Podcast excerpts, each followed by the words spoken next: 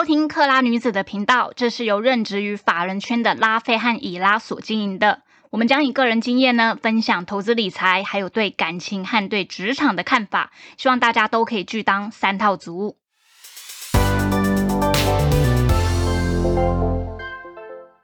Hello，大家好，我是拉菲。大家好，我是以拉。呃，就是之前我们有办了一个那个抽书的活动嘛，然后很幸运的抽出了四个网友。哎，对，然后我们也有顺利的把书送到了对方手上，这样子。呃，希望你们可以好好的阅读，也希望可以给你们一些帮助，这样子。哎，没想到我们那个抽奖活动还蛮多人很踊跃热烈的参与，哎，没有想到。我原本以为就是小猫几只，没有人要参加。对对，而且大家，而且在那个参与当中，我们也知道，就是说，哎，大家非常想大概知道哪一方面的一些资讯、资讯跟知识这样子。对，然后后来我们有稍微整理了一下，这样，嗯，发。发觉大家都想要听那个 ETF 嘛，对不对？呃，就是我们看到还不管是脸书或者是那个 IG 都蛮多人想知道，就是呃，就是说希望我们可以谈 ETF 这个部分，但因为呢，就是拉菲和伊拉很少去操作 ETF，对我们其实也是 ETF 白痴啊，老实说，对，所以我们就是我们这个白痴，反正今天我们就找专业的人来。对对对，然后来跟告诉大家，就是何谓 ETF，ETF 怎么操作。我们也是跟大家一样，就是变成学生的一个状况这样子，然后一起来听聆听这位朋友的的那个呃经验。呃，对，就是这个朋友他叫 Tony，他就是在那个券商也有十几年的经验。然后我们现在就来请他简单的自我介绍。那这边因为会分上下两集，这一集就是比较是初步的。介绍 ETF，还有一些操作，那进阶版可能会有一些组合这样子。对，好，那我们现在要再欢迎他吗？欢迎，哦，欢迎欢迎。好，大家好，大家好，那我是 Tony，那呃，今天很开心可以来到呃，就是他们的节目来分跟大家分享，就是关于 ETF 的一些心得跟想法。那我先简单稍微自我介绍一下，我是呃，以前有曾经担任过券商的研呃券商的研究员跟。呃，交自营的交易员哦。那平常我做的大部分的标的是以可能像是美股跟美股的 ETF 为主。哦，那呃，大概就是我们平常做一些，就是呃呃，像最近美股比较波动比较大啊，所以我们会做一些这样的操作这样。那我们会想知道，就是因为网络上都会说 ETF 很适合新手操作，那你自己有这么觉得吗？呃，好，其实我认为 ETF 是相当适合一般投资人的，因为。呃，我现在是一个就是专职交易者。那因为我们平常工作就是大量的看一些财报啊，或研究一些产业。那我们举，其实我举一个例子哦，就像昨天三月一号的时候，哦，那有一家叫做 C 的美股发布了去年 Q4 的财报。那这间 C 这间公司就其实就是我们常听到的就虾皮的母公司。好，那 C 这间财报它第四季度营收就三十二亿美金，那它其实超过市场预期二十九亿。那它同比增长其实蛮高的哦，就是一百一百趴以上增长。那它其实光是在呃这个营收的成长部分，跟它的 EPS 的成长其实都是优于市场预期的。那其实就我们这经验了，就是传统只要优于市场预期的公司，通常股价的表现都不会太差。在发布财报当天是这个状况，但昨天它虽然超过预期，但它收盘下跌百分之十三。哦，也就是说其实。呃，个股的变动在金融市场上其实是呃，不管它财报好坏，有时候你是很难去评估说哦，它究竟表现会如何。那昨天的确，昨天美股的状况其实整整个市场状况并不是很好。哦，那如果你昨天刚好了，你的投资组合里面刚好你买这支公司，这支 C C 也算是一支就这几年来算是很蛮不错的成长型股的代表。但你昨天你的投组可能因为这支公司可能哎，你下跌的比例就可能会比较。重一些，拉回比会比较重一些。那这时候，如果你投的是 ETF，那昨天美股市场整体也是下跌，没错，但它整体的跌幅一点五 percent。那有一些个股没有跌幅，没有那么深，那你比较能有效的分散个股带来的呃一些个别风险。那其实从这个角度上来看哦，其实是蛮适合新手啊，因为因为你解决了一些你可能在选股上的矛盾跟一些。呃，分散风险的效效益上是不错的。我我可以发问一下，就像譬如说，最近不是什么乌俄战争那么严重，这种各每每个国家的那个股票都被影响很多。我想说，那像这种 ETF 是不是就很适合在这个时候持有，然后你就不会影响太多，被影响太多这样子？呃，没错，就是因为呃，其实像我们今年，今年因为升息的关系嘛，所以其实像成长股的很多普遍成长股表现都很不好哦，尤其像我们有其实有一有一些比较代表的一些成长型公司，就是呃一些完全亏损的公司，像那个 Roku，就是美国的一家一家专门做流媒体的公司，然后还有一间公司叫 T Duck，呃，这几家是属于亏损然后成长中的企业，但是他们的股价在今年状况就非常的差。那如果你是买像 SPY。呃，S M P 这类 E T F 其实它已经分散了非常多全值了，它其实今年的表现就没有像这些成长这么差。哦，所以其实就是因为波动比较小，那投资人可以承受的风险会相对比较稳稳这样子吗？呃，我觉得其实呃，先摒除风险这个事情，因为其实美股近期的跌幅也大概有超过 ten percent 左右，它一样是大盘还是下跌，嗯，但因为 S M P 五百好，我们举 S M P 五百例子，它其实分散五百只公司，那有很多是很优质的企业，像是 Apple、Google 这类的，呃，很稳健的公司。所以即使它拉回，呃，因为整个环境的状态下拉回，它长期只要成长性还是很好的，它还是会呃，就是回到它原本的位置这样。哦，所以那那照刚刚这样子听来，你就会觉得涵盖比就，所以它算是股票型的 ETF 嘛？因为 ETF 不是有什么债券啊、商品。所以你你刚刚这样子讲的话是说，可能做这种股票型的 ETF 会比较好。呃，其实应该这样说，就是股票在整个投资组合里面，它算是一个非常重要的存在，就是风险资产嘛。那当然，你有很还有很多像好商品型的 ETF 或 VIX 哦，或者是杠杆型哦，甚至是一些原物料相关的 ETF。那我们就举一个例子哦，因为 ETF 非常多不同的种类嘛。那以商品型来说，好像最近乌尔战争的关系嘛，我们都知道油价最近就是暴力的上涨。那像昨天 WTI 的轻原油期货，其实它其实突破了一百美的关卡之后，到到现在差不多一百，此时此刻的报价大概是一百零九块哦。那这时候如果你没有操作期货，诶，那油价上涨这个机会，其实你可以利用原油的 ETF 去参与。好，那原油 T ETF 代号是 USO。那像这时候，诶，战争嘛，那什么东西会会涨？好黄金会涨，为什么？因为黄金有避险需求，所以像 GLD 黄金的 ETF，哎，最近的表现也不错。那这个时候你有这样的 ETF 配置，你就可以平衡一些你股你你股票的 ETF 下跌的风险哦。那这样其实你可以把你的投资组合做一些比较多元的呃变化，那可以平衡你投组的风险。哦，伊拉，你有你有听懂吗？我有我有在接收，真的，我有在吸收。就是我的感觉，就是说，感觉 ETF 好好像就是，诶，如果说我们以像那种很很像有点像那种存钱那种感觉这样子，然后只是就是说，他他需要可能知道的东西比较多一点，因为你要去选择你适合你自己的 ETF，跟选择好的一些 ETF 嘛。然后再加上说，那你摆在里面之后，你又不用太去担心它大概的波动，嗯，然后又可以大概每年可能固定的。就算是那算是什么利息吗？那种感觉就是比一般的配那种利息还要再多多多一些，它多蛮应该是多蛮多的啦。可是它是不是要高股息才有配息啊？其他的是不是没有啊？我觉得那是不是要看那 ETF 里面它把涵盖的内容是哪些？哦，对，我觉得应该应该是这个样子。它让我感觉是这样子，然后感觉好像是可以做一些那种资产配置的一部分，可以用在这个上面。就是你不用把所有的钱都拿去买，可能成长，就像刚才那个 Tony 讲那个成长性高的那些股票，你可以拨一部分的钱，然后来买这些固定可能领这些东西。像碰像譬如说最近碰到这种状况，什么战争干嘛的，诶可能你相对的受的伤害就会比较少，这样。哦，对它，我整个听完感觉，我吸收感觉是这样啦。对对对。那网络上我看大家也很爱讨论高股息，那这部分 Tony 你会觉得这个就是是好的投资吗？或者是可他可能要做怎样的配置啊？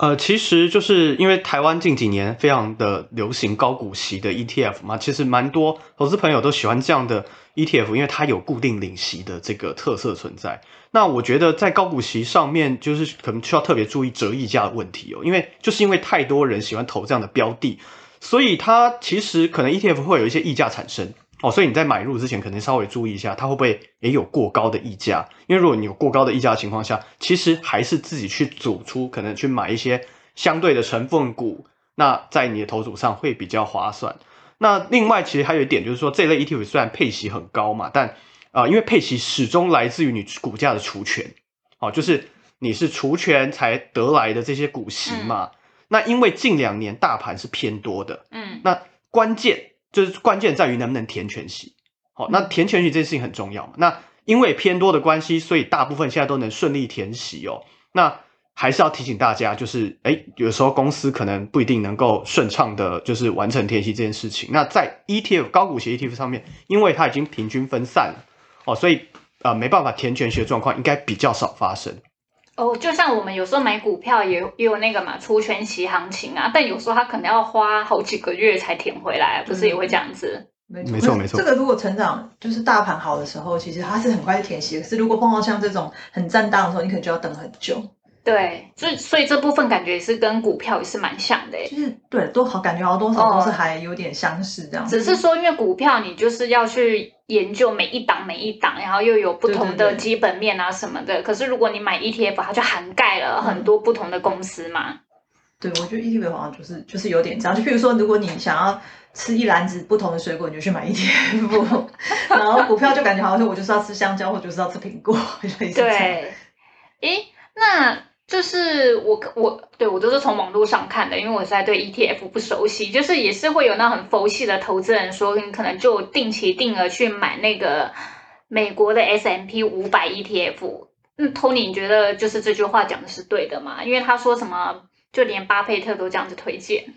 呃，好在定期定额部分呢，就是其实一般散户投资人，就是大家呃比较没有时间关注行情的人，那其实你就很适合去呃，也许用定期定额。但其实像个人，像我自己，因为我每天在看盘嘛，那我当然会去做可能一些择时的选择。那我可能会定期，但又不定额。那就是说，哦，我可能诶，像最近乌俄战争，对不对？那很多股股票跌得非常的惨，很便宜。那其实这个时候就是你一个很好的买进机会啊。所以在这种时候，你应该就是呃勇敢的去买一些你本来觉得好的公司，然后你想要趁这个机会便宜的时候去买进。所以其实呃，我觉得如果你有你有时间去做一些功课的话，其实你可以试着说，哦，我定期投，但是我把金额做一个分散。那像这种拉回就是很好买进机会。哦，就这个时候把那个投入的资金放大，这样子。啊，没错，而且其实，呃，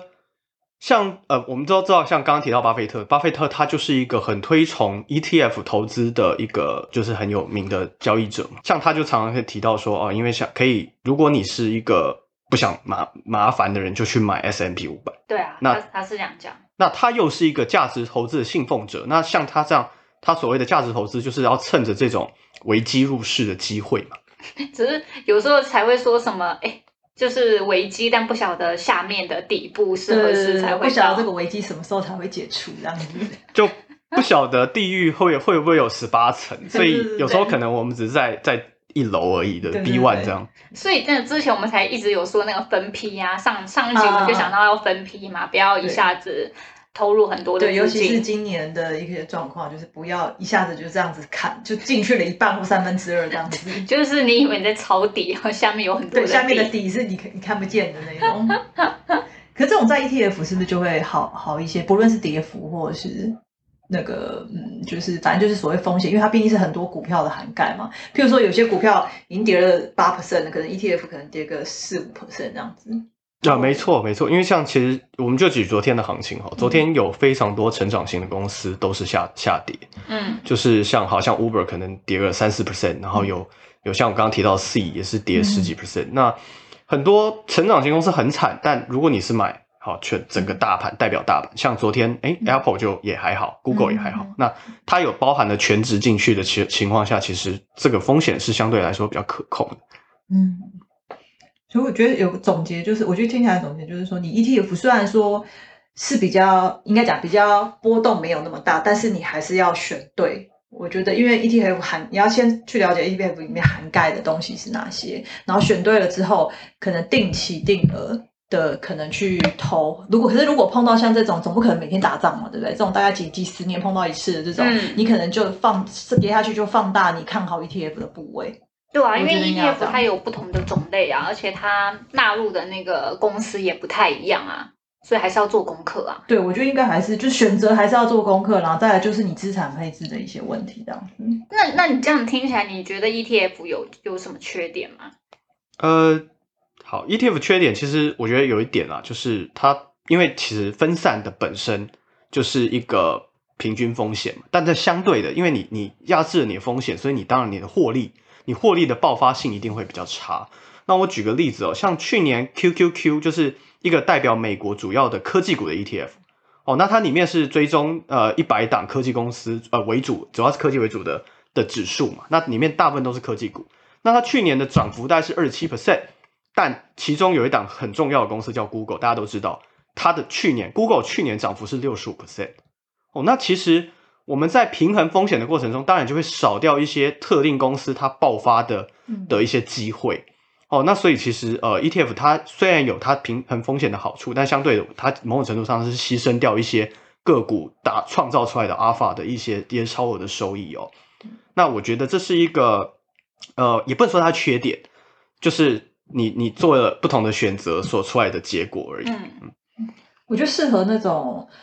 本身有上在正常的上下班，然后想要就是有多余的钱投资的人。我觉得适合这样的投资者哦，就是没有那么多时间做太多功课，对，但至少还可以知道现在的趋势在哪里。对，然后可以也可以拿到钱，不会比银行少那种。哦，就像可能今年说不定科技股没那么好做，但是不是什么什么绿能啊这种，因为那个电动车不是有要说什么，嗯嗯嗯，什么减碳啊这一些，那可能相关的又会又会又可以涨嘛，对，又可以买到，是这样吗？对。不知道，对，因为其实其实像绿能，我们举绿能就有蛮多绿能的 ETF 嘛，像是呃一些专门代表那个呃像太阳能的 ETF 哦，有类似这样的主题型的 ETF 存在。但是因为其实这类主题型的 ETF 又要看它所处的产业状况是不是在在一个上升的周期哦。那其实像呃像好前年好了，那那时候疫情很严重嘛，那又有很多像是诶生意生机生意。